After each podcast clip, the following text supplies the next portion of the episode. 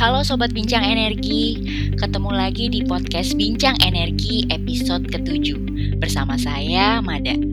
Gak kerasa ya podcast Bincang Energi udah sampai ke episode ke-7 Saya harap Sobat Bincang Energi tetap terus semangat dengerin podcast Bincang Energi Dan tentu saja jaga kesehatan ya. Di episode ke-7 kali ini, kita akan diskusi mengenai seberapa penting transisi energi di Indonesia. Indonesia memiliki target energi baru dan terbarukan sebesar 23% dari bauran energi nasional pada tahun 2025. Kebijakan ini yang dipadukan dengan komitmen Indonesia untuk mengurangi emisi hingga 29% pada tahun 2030 merupakan upaya yang jelas menuju sistem energi yang lebih bersih dan berkelanjutan.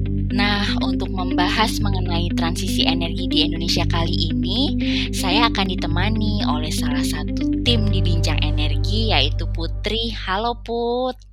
Halo Kamada, halo Sobat Bincang Energi. Terus untuk teman kita diskusi malam ini adalah Agus. Jadi Agus ini adalah salah satu project manager di Institute for Essential Service Reform atau IESR. Kita kenalan dulu yuk Sobat Bincang Energi. Halo Agus.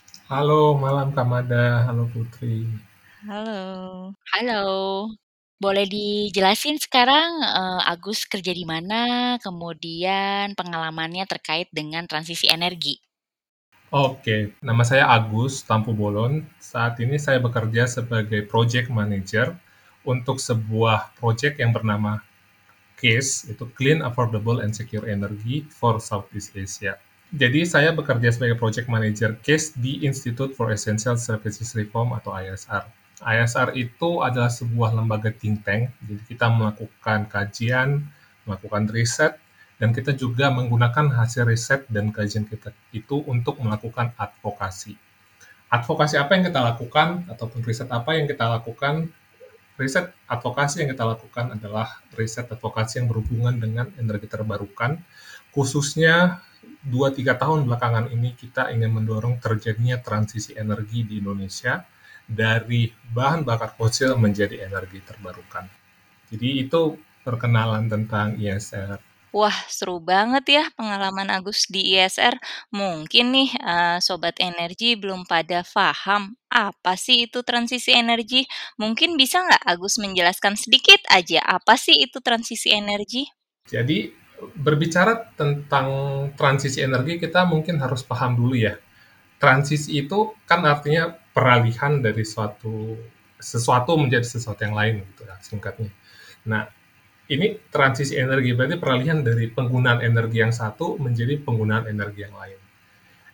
Yang kita dorong di sini, maksudnya lewat aktivitas kegiatan IX1 yang kita dorong adalah transisi energi dari penggunaan energi fosil menjadi energi terbarukan. Jadi misalnya kita mendorong agar penggunaan minyak bumi, penggunaan batu bara, penggunaan gas alam itu misalnya bisa dikurangin dan perlahan-lahan digantikan dengan penggunaan energi-energi terbarukan seperti misalnya tenaga air, tenaga panas bumi, tenaga matahari, tenaga air, dan berbagai jenis tenaga sumber energi terbarukan lainnya yang jumlahnya sebenarnya banyak di Indonesia. Jadi singkatnya mungkin transisi energi itu seperti itu kali ya. Oh, berarti, um, uh, transisi energi itu mungkin mininya lebih ke arah peralihan yang tadinya kita menggunakan fosil gitu ya, menjadi sumber energi terbarukan gitu ya, Gus, ya?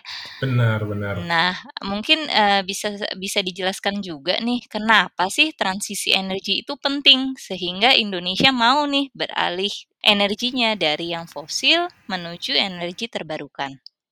Nah, jadi sebenarnya ada banyak faktor yang bisa menjadi pendorong kenapa Indonesia harus melakukan transisi energi ini. Mungkin kita coba bahas satu-satu ya. Pertama, kalau kita lihat dari isu iklim, lingkungan atau perubahan iklim lah kita katakan. Mungkin teman-teman sekalian pernah dengar tentang Paris Agreement yang kalau di bahasa Indonesia persetujuan Paris yang ditandatangani di tahun 2015. Lewat persetujuan Paris ini banyak negara bersepakat untuk membatasi pengeluaran emisi gas rumah kaca mereka. agar mencegah kenaikan suhu permukaan bumi lebih dari 2 derajat Celcius dibandingkan sebelum zaman industri, atau paling lebih ekstrim lagi, mencegah kenaikan suhu bumi satu setengah derajat dibanding sebelum zaman uh, zaman industri dulu, jadi zaman sebelum penggunaan batu bara banyak dan terjadinya revolusi industri. Kenapa ini penting? Karena kalau terjadi kenaikan suhu bumi itu dari United Nations for Climate UNFCCC. Jadi UNFCCC itu memprediksi akan terjadi banyak dampak-dampak yang akan merugikan manusia bila terjadi kenaikan suhu bumi itu.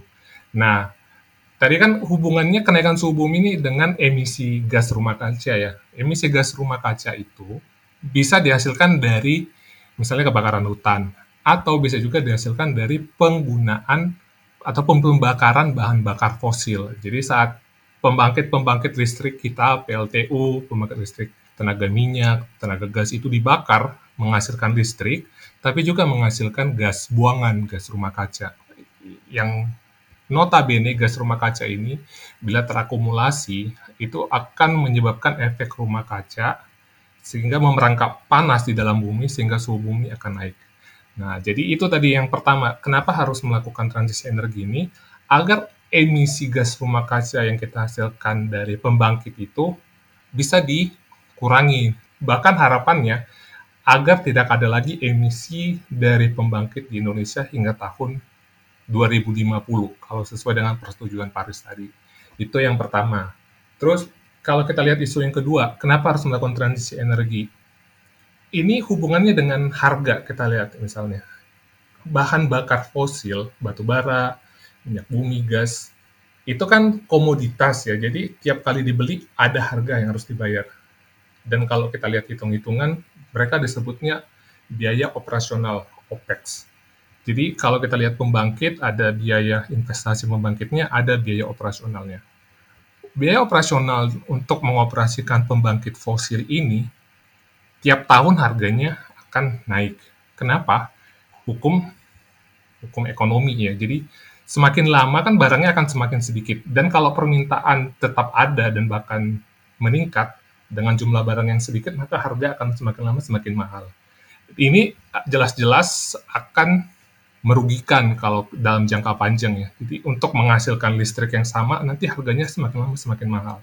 Sementara kalau energi terbarukan itu, sumber energinya hampir gratis kita dapatkan di bumi Indonesia ini, katakanlah sumber tenaga air, tenaga panas bumi. Ngomong-ngomong panas bumi, kita itu memiliki potensi panas bumi terbesar nomor dua di, di dunia. Namun pemanfaatnya masih sangat kecil. Jadi ada panas bumi, terus ada juga tenaga matahari. Kita di uh, Katulistiwa memiliki beberapa tempat di Indonesia memiliki radiasi irradiasi yang sangat bagus untuk menghasilkan listrik dari tenaga surya. Jadi dan tadi saya katakan tenaga tenaga energi terbarukan ini kan dia tidak tidak memerlukan biaya untuk operasinya. Jadi untuk bahan bakar itu tidak butuh biaya. Sehingga dengan kebutuhan listrik nanti meningkat ke depannya kan nanti orang akan di Indonesia misalnya akan menggunakan listriknya akan semakin banyak ya. Dengan meningkatnya perekonomian orang-orang juga akan lebih cenderung membeli peralatan-peralatan listrik. Jadi ke depan itu penggunaan listrik pasti akan meningkat. Jadi dengan meningkatnya penggunaan listrik di Indonesia dan kita memiliki menggunakan sumber-sumber energi yang sumber and apa yang biaya bahan bakarnya itu tidak perlu dibayar, maka ini sangat menguntungkan secara ekonomi sebenarnya.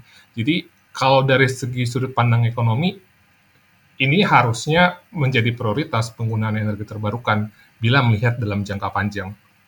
Terus yang ketiga mungkin dari segi karena sumber energi terbarukan itu selalu ada ya terbarukan.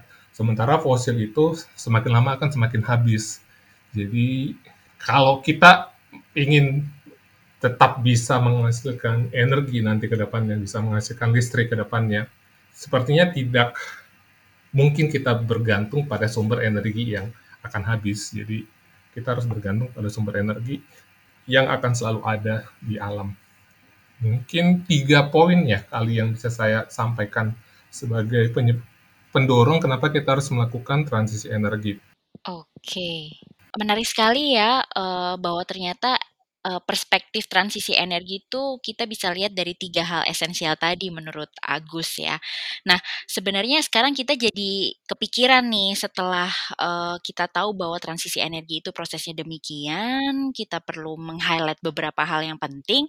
Jadi pengen tahu sejauh ini apa sih uh, rencana yang mau dilakukan oleh pemerintah Indonesia terkait dengan transisi energi? Jadi lebih ke seperti kayak seberapa siap sih sebenarnya Indonesia untuk uh, menyongsong transisi energi gitu, Agus? Ini agak-agak berat nih pertanyaannya. Ya.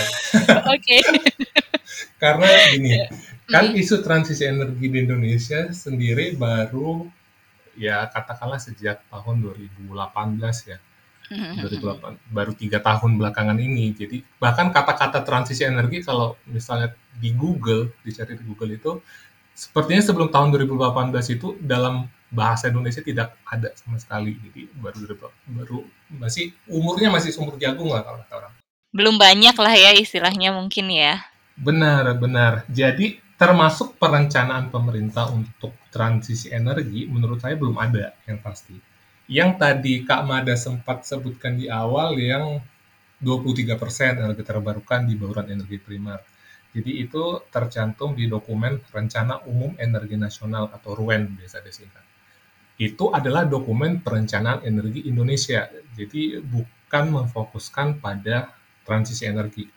Karena di dokumen RUEN itu porsi energi fosilnya masih jauh lebih banyak dibandingkan porsi energi terbarukan karena 23% tahun 2025 energi terbarukan, yang artinya 77% adalah energi fosil.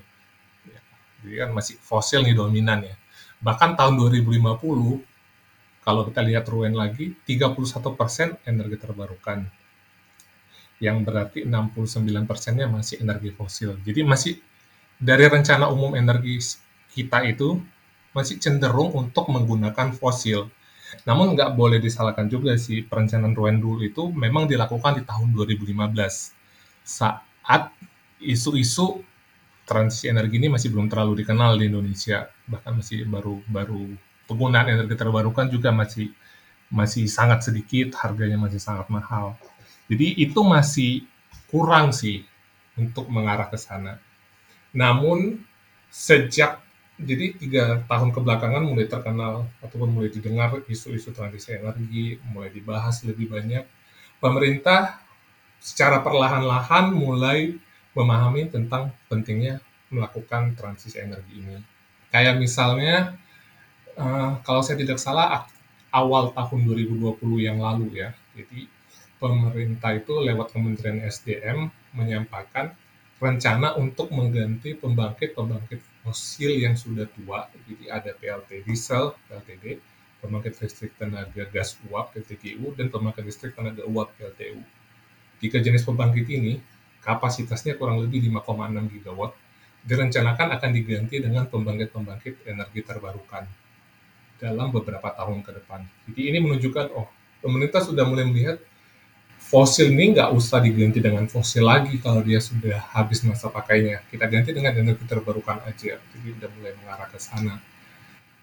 Oke, kalau boleh tahu nih Agus, uh, karena kan ini transisi energi termasuk masih baru ya dari benar, sisi benar. implementasinya. Namun tadi yang menarik itu terkait dengan uh, itu momennya. Jadi kapan sih sebenarnya atau ada peristiwa khusus atau momen khusus saat uh, transisi energi ini menjadi perhatian gitu untuk uh, pemerintah itu mulai mulai memikirkan ter terkait dengan transisi energi ini ada nggak sih momen khusus atau mungkin kebijakan khusus yang mendasari itu? Jadi 2018 itu sekitar bulan Oktober atau, atau November gitu ada sebuah event Indonesia Energy Transition di, di mulai bergulir di Indonesia itu sepertinya event pertama yang menggunakan kata-kata transisi energi, ya, energi transition. Mungkin setelah itu kali ya, jadi orang-orang mulai kepikiran, apalagi saat itu eventnya juga dibuka oleh Menteri SDM Pak Ignatius Jonan. Jadi cukup dapat liputan media juga, dan media mulai banyak menuliskan, oh transisi energi, transisi energi. Dan orang-orang akhirnya mulai mencari kali dan mulai ya akhirnya mulai banyak digunakan istilah istilah transisi energi. Mulai penasaran mungkin ya. Mulai penasaran Iya. mungkin, benar-benar. Jadi apa sih ini transisi energi? Bener banget. Jadi udah mulai banyak yang make nih, jadi udah mulai banyak apa ya, penggunanya istilah itu ya. Benar. Oke. Dari 2018 ke 2021 itu cukup ya 3 tahunan gini ya. Jadi kalau boleh tahu sendiri, eee, terkait dengan ini nih, eee, meskipun ini sesuatu yang baru gitu, tapi pasti ada langkah-langkah yang sudah dilakukan pemerintah untuk mencapai itu, bisa nggak sih digambarkan gitu terkait dengan ada nggak sih kayak implementasi-implementasi transisi energi ini di level kebijakan, atau mungkin bahkan sudah ada road map-nya untuk menuju ke sana gitu, gimana Agus?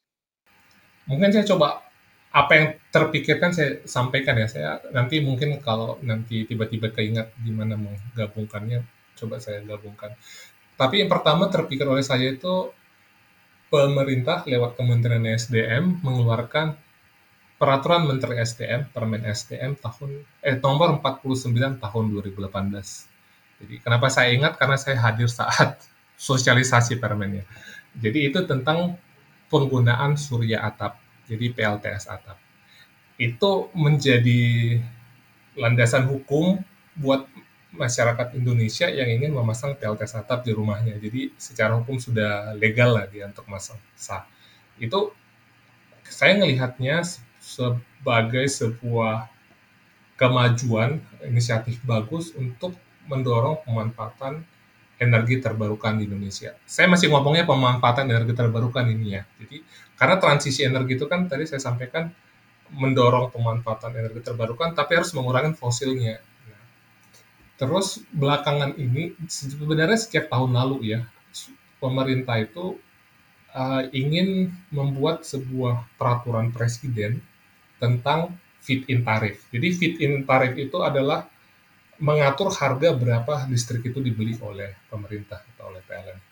Jadi harga harga listrik energi terbarukan saat ini masih sedikit lebih mahal dari pembangkit batu bara sehingga masih butuh dukungan dari pemerintah sampai skala keekonomiannya tercapai. Jadi sampai jumlahnya besar, nanti kalau udah dapat skala keekonomiannya tidak akan butuh lagi dukungan ini. Nah, jadi per Perpres ini, Perpres tentang EIP ini juga suatu langkah bagus dari pemerintah untuk mendorong pemanfaatan energi terbarukan. Nah, cuma masih menunggu sih sampai saat ini sampai perpresnya benar-benar diketuk dan dapat digunakan secara umum. Kalau yang benar-benar mendorong transisi itu yang terpikirkan oleh saya itu yang ini sih yang tadi saya sampaikan sebelumnya pemerintah lewat SDM di awal tahun 2020 mengeluarkan pernyataan ingin mengganti pembangkit-pembangkit fosil tua yang kapasitasnya kurang lebih 5,6 gigawatt itu dengan pembangkit energi terbarukan. Kemudian uh, sebenarnya kalau dari bagian untuk roadmap menuju ke transisi energi yang ada di Indonesia ini, peran dari IESR sendiri uh, dalam menuju ke transisi energi itu seperti apa, Agus bisa dijelaskan? Oke, ini menarik nih karena tahun lalu kita mengeluarkan serangkaian studi yang adalah isinya itu tentang Indonesian Energy Transition Roadmap. Jadi ada empat studinya. Nah, eh, tadi kan saya sempat katakan ya, kalau peta roadmap ataupun peta jalan untuk transisi energi di Indonesia itu menurut kita belum ada karena RUN yang ada saat ini itu belum benar-benar menggambarkan terjadinya transisi energi. Jadi RUN itu masih hanya menggambarkan pemanfaatan energi di Indonesia.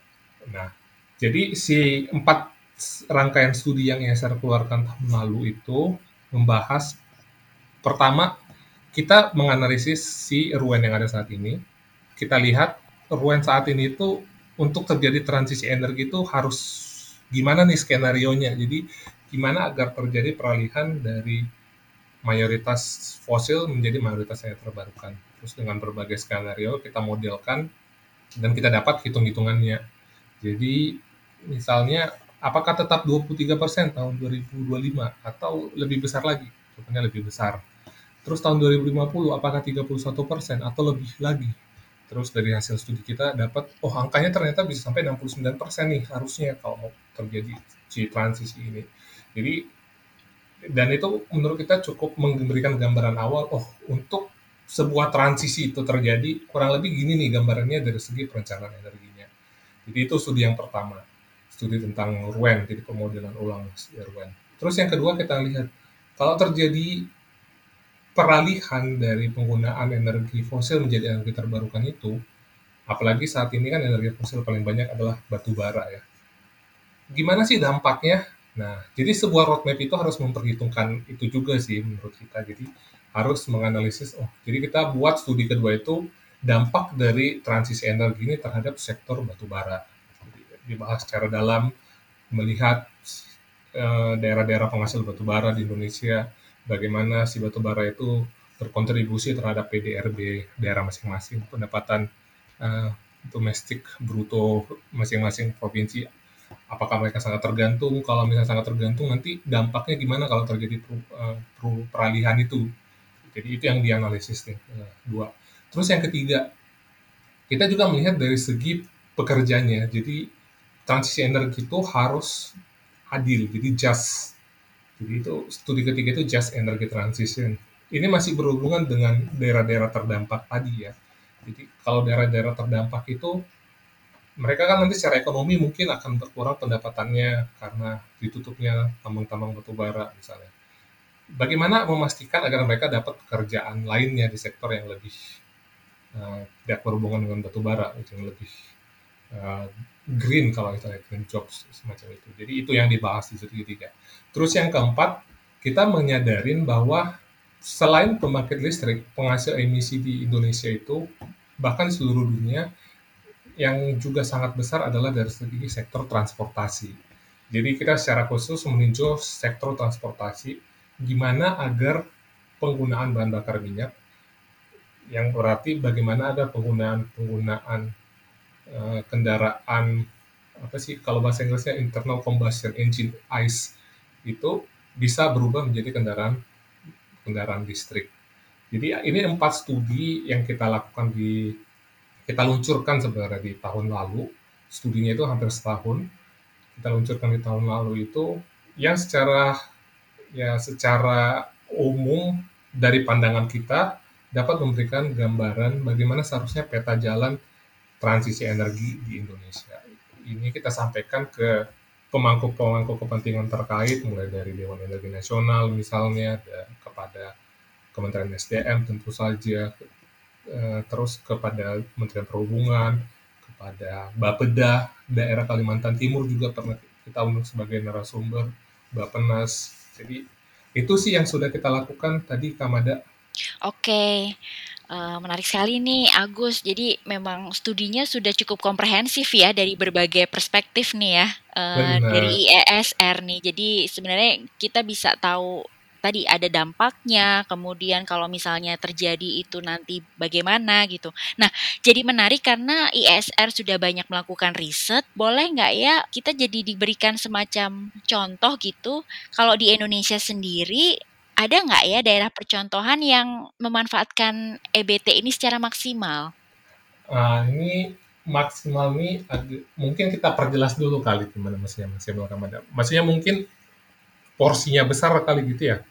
Iya, jadi mungkin semacam gini di Indonesia ada daerah uh, sa saat melakukan riset ya tentu saja kan melihat uh, berbagai wilayah begitu kan. Nah, ada ya daerah-daerah mungkin mungkin nggak ya di Indonesia tuh bisa ada daerah percontohan semacam satu lokasi yang itu di situ secara integratif gitu memanfaatkan uh, eh, EBT itu secara optimal gitu.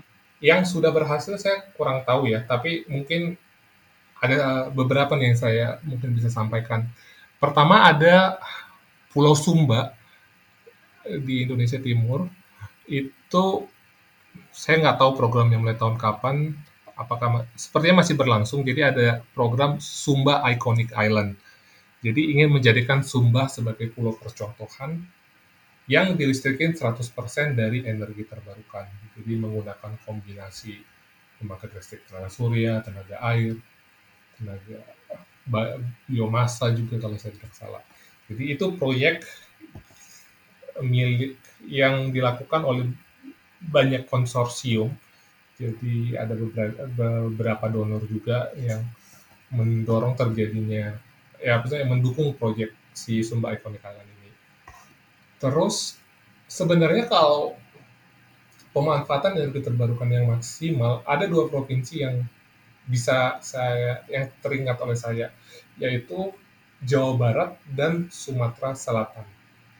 Jadi kenapa mereka dua provinsi ini saya katakan maksudnya saya teringat dua provinsi ini kalau ngomongin pemanfaatan energi terbarukan karena listrik ataupun kapasitas pembangkit listriknya di dua provinsi ini dari sumber energi terbarukan jauh lebih besar daripada kebutuhan listrik dua provinsi ini. Kalau Jawa Barat itu umumnya disumbang oleh pembangkit listrik tenaga air, jadi banyak PLTA-PLTA, dan juga pembangkit listrik geothermal. Kalau Sumatera Selatan itu banyak disumbang oleh pembangkit listrik tenaga air juga, serta pembangkit listrik tenaga bayu PLTB. Jadi ada dua PLTB Sidrap itu yang dulu diresmikan oleh Presiden Joko Widodo dan juga PLTB Jeneponto. Jadi yang percontohan tadi yang Sumbai Konekalan, tapi kalau dari provinsi yang secara hitung-hitungan kesetimbangan keseimbangan antara supply dan kebutuhan Jawa Barat dan Sulawesi Selatan itu adalah dua provinsi yang menghasilkan energi terbarukan lebih besar daripada kebutuhan listrik mereka sendiri. Berarti memang apa ya, setiap wilayah di Indonesia itu memang memiliki karakteristik energi terbarukan sendiri-sendiri ya, yang itu nantinya Benar. akan berpengaruh nih terhadap uh, roadmap transisi energinya karena nggak bisa transisi energi di satu tempat disamakan di tempat lain karena masing-masing punya karakteristik sendiri gitu ya. Menarik, Benar, menarik. Oke. Mungkin saya tambahin dikit ya kali Ramada ya. Jadi Boleh, boleh, boleh. heeh. energi terbarukan itu memang sangat tergantung lokasi juga sih. Itu Mm-mm. salah satu ciri khasnya lah kalau kita kita katakan. Mm-mm. Karena misalnya kita bicara tentang geothermal, tidak semua daerah di Indonesia memiliki sumber geothermal. Jadi kalau misalnya katakanlah Jakarta ingin memanfaatkan geothermal, nggak bisa karena nggak ada sumber geothermal di Jakarta. Tapi kalau misalnya Jakarta ingin memanfaatkan tenaga surya, nah itu mungkin bisa, itu bisa, pasti bisa, karena surya tuh hampir merata di seluruh Indonesia, mungkin yang beda radiasinya. Jadi benar sekali yang tadi Kamada katakan, harus disesuaikan sih sumber energi terbarukan apa yang ada di daerah tersebut, jadi itu yang diprioritaskan untuk dikembangkan. Iya, menarik banget. Terus tadi kalau kayak Sumba itu juga, eee, saya sering dengar sih Sumba itu jadi memang, eee, mungkin bukan hanya energi ya di sana, tapi ratanya kayak sepertinya memang dicanangkan sebagai daerah yang ramah lingkungan sekali mungkin gitu ya, Gus, ya? Benar, Put, ya, benar. Karena karena memang di Sumba sendiri kalau nggak salah, eee, lebih banyak mostly di surya ya, sedangkan kalau tadi mungkin Agus me menyebutkan Sulawesi Selatan ya satu lagi ya? Jadi Sumba, Jawa Barat, dan Sulawesi Sulawesi Selatan. Selatan. Nah, memang kalau Sulawesi Selatan itu lebih maju di mana? Angin, Dayunya ya kalau nggak salah ya? Angin ya? Iya. Jadi kalau ada eh, peta atlas angin gitu ya. Jadi untuk Indonesia itu potensi angin yang terbesar memang di daerah Sulawesi Selatan, sama beberapa di daerah pesisir selatan Jawa. Namun yang baru dikembangkan saat ini kan masih di Sulawesi Selatan. Nah, kalau nggak salah nih, Agus eh, di ESR tuh pernah publish ya tentang energy transition in nutshell kalau nggak salah, di mana di di situ dijelaskan eh, ada proses transisi energi gitu ya di Jerman. Nah, boleh sedikit cerita nggak kalau studi kasusnya kan proses transisi energi di Jerman gitu ya, Mm-mm. seperti apa? Oke, jadi sebenarnya energi transition in a nutshell itu kenapa kita ngambil studi itu dulu ya mungkin. Jadi itu sebenarnya sebuah publikasi dari sebuah think tank juga yang berbasis di Jerman namanya Agora Energy Wende. Jadi energi Wende itu terjemahan Inggrisnya adalah energi transition. Jadi Agora Energy Transition. Nah, mereka mengeluarkan studi 9 pertanyaan, 9 Q&A tentang isu-isu transisi energi. Jadi pertanyaan-pertanyaan kayak, apa itu transisi energi? Kenapa kita perlu transisi energi? Apa manfaatnya transisi energi itu? Yang pertanyaan-pertanyaan itu ya.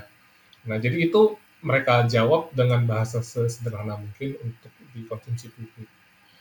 Nah, di saat melakukan studi itu, kita kebetulan bekerja sama dengan Agora tersebut dan mereka mengusulkan sepertinya ISR bisa nih mengeluarkan studi seperti ini untuk Indonesia. Jadi kita menggunakan pertanyaan yang sama dengan mereka, namun di beberapa pertanyaan yang mungkin kurang relevan, kayak misalnya kenapa Jerman harus mengurangi energi nuklir misalnya, itu kita ganti di Indonesia konteksnya mungkin kenapa Indonesia harus mengurangi energi fosil gitu. Nah jadi itu kenapa kita ada si studi Q&A itu. Terus kenapa Jerman? Karena Jerman salah satu negara yang cukup maju di isu uh, transisi energi ini. Jerman itu sebenarnya mulai melakukan transisi energi itu dari tahun 90-an. Kalau dari studi yang kita lakukan ya, jadi udah lama banget. Jadi eh, transisi energi mereka itu mau udah melalui perjalanan yang panjang, sudah mencoba juga berbanyak kebijakan-kebijakan, kayak misalnya tahun 90 itu harta panel surya masih sangat mahal banget jadi pemerintahnya Jerman mengeluarkan peraturan subsidi untuk mensubsidi pemanfaatan energi-energi terbarukan. Salah satunya surya ini. Dan mereka itu membuat semacam skema-skema gimana agar pembiayaan itu berkesinambungan. Jadi dibebankan ke listrik masyarakatnya. Jadi masyarakatnya itu saat membayar tagihan listrik, mereka juga membayar sekian jumlahnya nggak terlalu besar, tapi itu cukup uh, signifikan untuk membantu mendorong terjadinya apa membantu untuk mensubsidi si teknologi-teknologi energi terbarukan yang tahun 90-an itu masih mahal. Sehingga lama kelamaan dengan lagi-lagi balik ke efek ska apa sih nanti istilahnya ya. Jadi kalau semakin banyak digunakan nanti teknologinya semakin berkembang, harganya kan semakin lama semakin turun. Nah, jadi akibatnya setelah makin lama makin ke sini harga teknologi energi terbarukan semakin murah. Jadi surya semakin murah, uh, misalnya kincir-kincir angin juga lebih bisa lebih murah dibandingkan dulu, baterai juga bisa semakin murah. Jadi itu yang mereka lakukan. Jadi mereka memulai sesuatu, memberikan subsidi yang subsidi itu juga ditanggung oleh warganya Jermannya sendiri. Akhirnya teknologinya semakin lama semakin murah, dan penggunanya akhirnya semakin masif di Jerman. Jadi di Jerman itu akhirnya penggunaan panel surya banyak dan terutama penggunaan pembangkit listrik bayinya sangat banyak. Karena Jerman itu adalah salah satu negara subtropis dan negara subtropis itu umumnya memiliki angin yang lebih kencang. Jadi di Jerman Utara itu banyak sekali pembangkit-pembangkit bayu, tenaga bayu itu ukurannya besar-besar yang menghasilkan listrik untuk Jerman. Dan saya pernah baca, jadi pernah ada suatu ketika hampir 50% listrik Jerman itu katanya disuplai dari energi terbarukan pada satu satu uh, satu hari. Maksudnya dalam hitungan beberapa jam kali atau menit gitu ya dalam satu hari. Jadi saat benar-benar optimum anginnya, benar-benar optimum juga penyinaran mataharinya. Jadi gitu sih kenapa kita memilih pertanyaan energy transition in a nutshell, terus kenapa ngambil contoh Jerman, dan gimana gambaran singkat terjadinya proses transisi energi di Jerman itu yang dimulai dari usaha keras dari si pemerintahnya, terus melibatkan warganya, dan sekarang mereka sudah 50% listriknya bisa dihasilkan dari terbarukan. Menarik banget ya, jadi memang, uh, ada cerita di baliknya ya, dan Jerman ini berarti dalam hitungan kalau dari tahun 90-an berarti sekitar 30 tahun ya? Benar. Iya, jadi selama 30 tahun itu Jerman berhasil melakukan proses transisi energi yang tadinya mungkin lebih banyak ke nuklir ya berarti ya di Jerman ya? Lebih banyak ke nuklir, dia, uh, menjadi lebih banyak EBT-nya, kira-kira seperti itu ya, Gus, ya? Nah, mungkin saya tambahin dikit kali ya Putri. Oh iya, boleh boleh. Jadi Silahkan. Jerman itu dulu itu masih mendukung nuklir sampai kejadian Fukushima 2011. Jadi tahun 90-an itu saat mulai terjadi transisi energi itu, itu sebenarnya transisi energi meninggalkan fos uh, minyak sih, setahu saya minyak. Jadi kayak mereka kan sangat tergantung dari impor, jadi bagaimana akan mengurangi impor. Namun nuklir itu belum ditolak, walaupun sudah ada penolakan, namun belum benar-benar didengarkan lah penolakan penggunaan nuklir. Hingga tahun 2011 terjadi bencana Fukushima, akhirnya pemerintah Jerman benar-benar berputar 180 derajat yang awalnya mendukung nuklir menjadi menolak nuklir. Bahkan pembangkit-pembangkit nuklir di Jerman itu sudah jadi sudah ada rencana sampai tahun kalau tidak salah sampai tahun 2028 ya atau 2026 gitu, akan ditutup semua yang ada di Jerman. Jadi transisi energinya ada kalau bisa disebut ada dua tahap atau tiga tahap gitu ya. Jadi awalnya dari fosil tapi masih melibatkan nuklir. Yang terakhir nuklirnya benar-benar hilang sama sekali. Fokusnya sekarang ke surya dan bayu. Bayu, oke menarik banget. Nah, dari sejarahnya yang di Jerman nih, proses transisi energi yang ada di Jerman, menurut Agus nih, relevan nggak kalau itu dijalankan di Indonesia? Oke, mungkin cara ngelihatnya kalau menurut saya gini kali ya. Jadi kayak Jerman itu kalau kita ambil contohnya surya ya, potensi surya di Jerman itu sebenarnya jauh lebih kecil dibandingkan potensi surya di Indonesia. Namun Jerman berhasil mengoptimalkan pemanfaatan tenaga suryanya. Karena ada berbagai kebijakan yang dikeluarkan pemerintahnya, jadi kayak dukungan-dukungan dari pemerintahnya. Salah satu dukungan yang paling uh, terasa manfaatnya itu adalah dukungan dalam bentuk subsidi, jadi lewat feed-in tarif yang tadi sempat saya sebutkan. Nah, itu sebenarnya sudah coba mau diadaptasi di Indonesia. Jadi yang tadi lewat Perpres Peraturan Presiden F tentang fit-in tarif itu. Namun belum keluar sampai sekarang uh, Perpresnya ya. Jadi itu mungkin salah satu yang bisa kita lihat, oh di negara Jerman ini berhasil karena misal ada si FIT ini.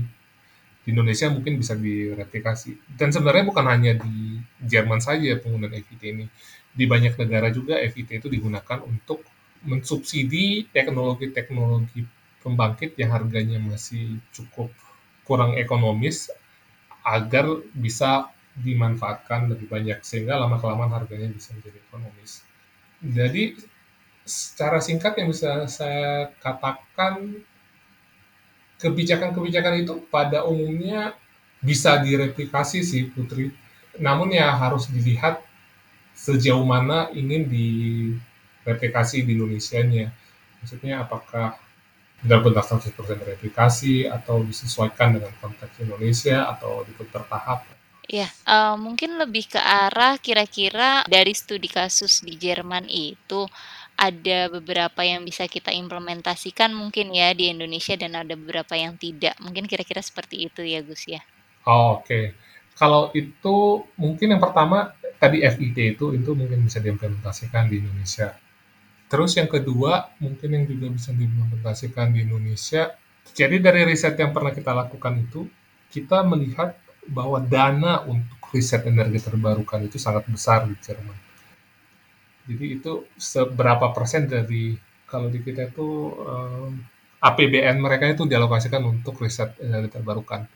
Jadi itu mungkin bisa dicoba di Indonesia juga ya, agar pemanfaatan teknologi, pemanfaatan energi terbarukan di Indonesia itu bisa lebih masif lagi di Indonesia.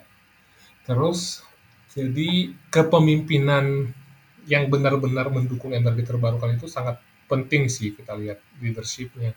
Jadi kalau di Jerman itu, jadi dari pemerintahnya sendiri memberikan arahan yang jelas, target-target yang jelas untuk pemanfaatan energi terbarukan Nah, itu kita lihat di Indonesia masih bisa ditingkatkan lagi, karena dalam beberapa tahun kebelakangan belakang ini kita lihat di Indonesia itu ada beberapa peraturan yang bisa berubah sangat cepat. Peraturan yang berubah sangat cepat ini dampaknya apa? Dampaknya terhadap investor adalah mereka menjadi ragu-ragu untuk melakukan investasi energi terbarukan misalnya. Jadi konsistensi peraturan itu kita ras, kita lihat penting untuk memberikan kepastian buat investor agar mereka lebih yakin lagi berinvestasi di bidang energi terbarukan di Indonesia. Oke, nah dari yang mungkin tadi sudah dijelaskan Agus beberapa penerapan kebijakan yang mungkin bisa dilakukan Indonesia. Nah, boleh nggak sekarang mungkin di, eh, di apa ya, diberi gambaran nih kira-kira apa saja sih hambatan yang mungkin sudah ada atau juga mungkin akan ada dalam kita proses menuju implementasi transisi energi ini? Oke, nah ini yang menarik nih kita bahas coba ya. Jadi untuk melakukan transisi energi, lagi-lagi kan kita harus bangun pembangkit energi terbarukan dan mengurangi pembangkit fosilnya. Listrik seperti yang ketahui itu kan begitu dibangkitkan harus dimanfaatkan, kecuali dia mau disimpan di uh, penyimpanan energi, misalnya baterai. Namun saat ini katakanlah kapasitas penyimpanan itu sangat minim di Indonesia. Jadi listrik yang dibangkitkan itu harus langsung dimanfaatkan. Namun yang kejadian saat ini di Indonesia, apalagi akibat adanya COVID-19, pembangkit di Indonesia itu jauh lebih banyak daripada kebutuhan listriknya. Dan sayangnya pembangkit yang banyak ini didominasi oleh pembangkit batu bara PLTU. Jadi saat ini untuk bangun pembangkit energi terbarukan itu sangat sulit Put, karena pembangkit fosilnya aja berlimpah. Jadi nggak kepake nih listrik yang dari pembangkit fosilnya. Sementara si PLN-nya itu kan harus bayar hutang ke yang punya pembangkit dong ya. Jadi kayak untuk bayar hutang itu dia harus ngejual listriknya ke masyarakat. Namun kalau masyarakatnya sendiri pengguna listriknya nggak meningkat banyak nih, pembangkit yang udah keburu dibangun oleh PLN itu nggak akan bisa ngasilin duit. Jadi itu salah satu dilema yang saat ini dihadapin oleh PLN. Jadi mereka memiliki kelebihan pembangkit. Belum lagi kalau uh, Putri atau Kamada dan teman-teman pernah dengar, ada program pemerintah itu program 35 ribu megawatt. Jadi membangun 35 ribu megawatt pembangkit. Di situ mayoritas pembangkitnya adalah pembangkit fosil. Jadi pembangkit ini sebenarnya direncanakan untuk dibangun hingga tahun 2028. Jadi masih ada cukup banyak lagi pembangkit yang belum terbangun tapi sudah direncanakan dan mayoritas adalah pembangkit fosil.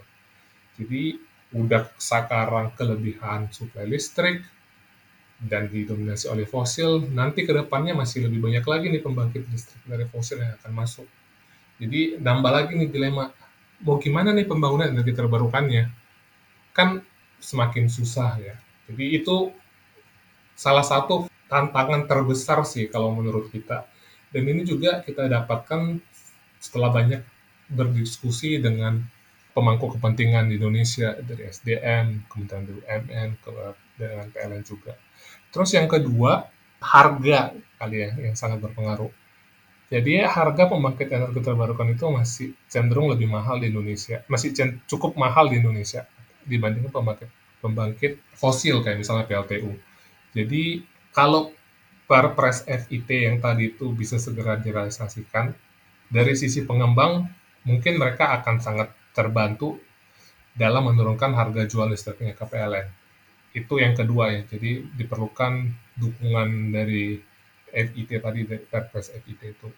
Terus faktor penghambat yang ketiga, konsistensi peraturan ya. Jadi lagi-lagi tadi seperti saya katakan, buat investor itu dia perlu melihat adanya konsistensi antara target yang satu dengan target yang lain, peraturan yang satu dengan peraturan yang lain. Jadi kalau misalnya di target ini dikatakan akan memberikan akan dibangun sekian banyak pembangkit energi terbarukan, tapi di target yang lain ternyata nggak seperti itu. Terus di peraturan yang ini dikatakan akan memberikan dukungan seperti ini, biaya seperti ini. Tapi di peraturan lain tiba-tiba itu diubah. Nah, untuk perencanaan investor itu sangat-sangat tidak ini ya, tidak tidak bisa diterima lah katakan. Apalagi mereka harus mengeluarkan duit yang cukup besar. Terus yang keempat mungkin ini eh, pengembang-pengembang pembangkit energi terbarukan di Indonesia itu, terutama pengembang-pengembang pembangkit energi terbarukan yang skala kecil ya, kesulitan mendapatkan pembiayaan dari sumber-sumber pembiayaan dengan bunga yang rendah. Jadi kalau bunganya tinggi, mereka nanti harus jual listriknya lebih tinggi lagi, lebih mahal lagi. Terus kalau ngejual listriknya mahal, ya nggak dibeli PLN dong. PLN-nya ini beli listrik mahal.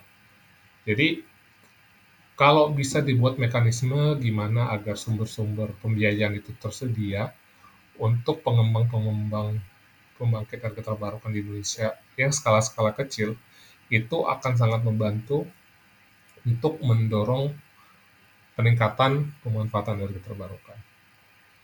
Mungkin empat itu kali ya Putri yang terpikir saat ini sebagai tantangan pengembangan energi terbarukan di Indonesia ataupun transisi energi di Indonesia.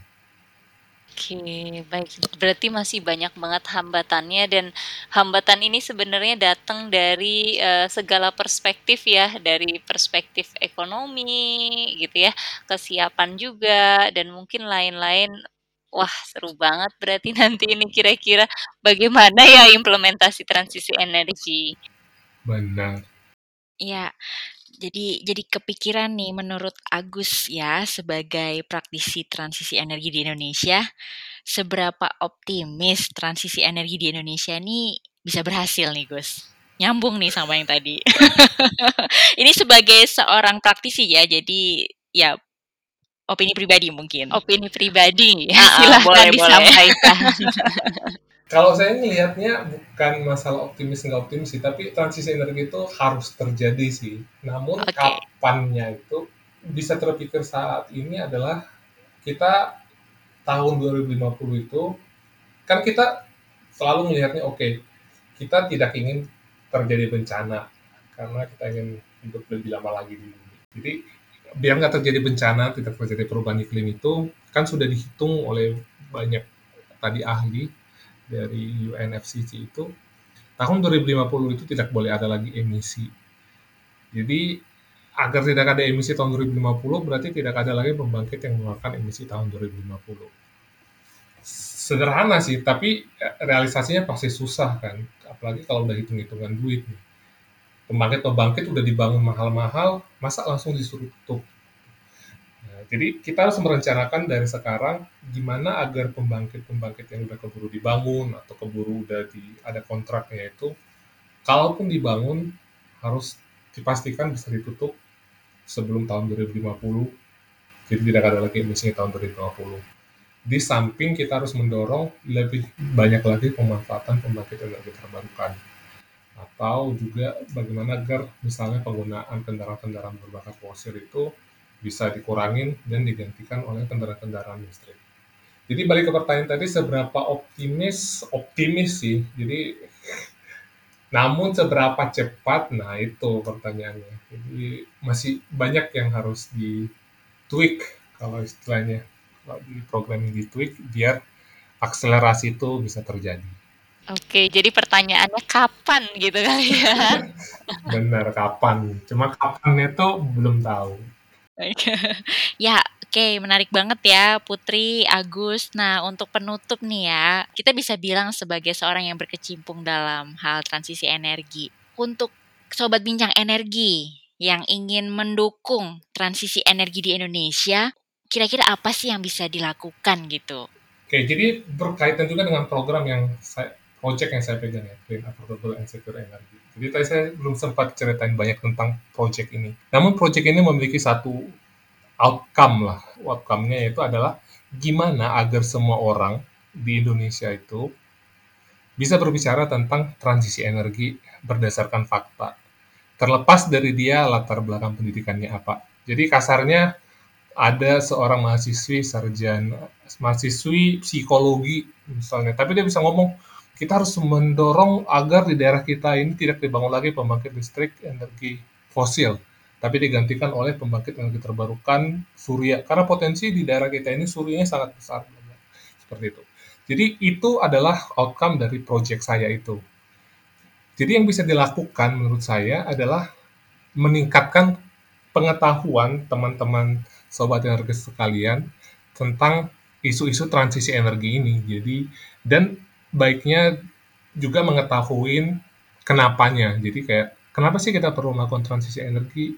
Kenapa fosil itu tidak boleh lagi dibangun? Jadi benar-benar paham kenapa pentingnya si transisi energi ini sehingga nantinya kan bisa uh, memberikan pandangan-pandangan bisa karena nanti menurut saya jadi mungkin saat ini sobat bincang energi sekalian itu mungkin ada yang masih duduk di bangku sekolah perkuliahan atau ada yang mulai bekerja atau di mana pun sobat bincang energi sekalian saat ini.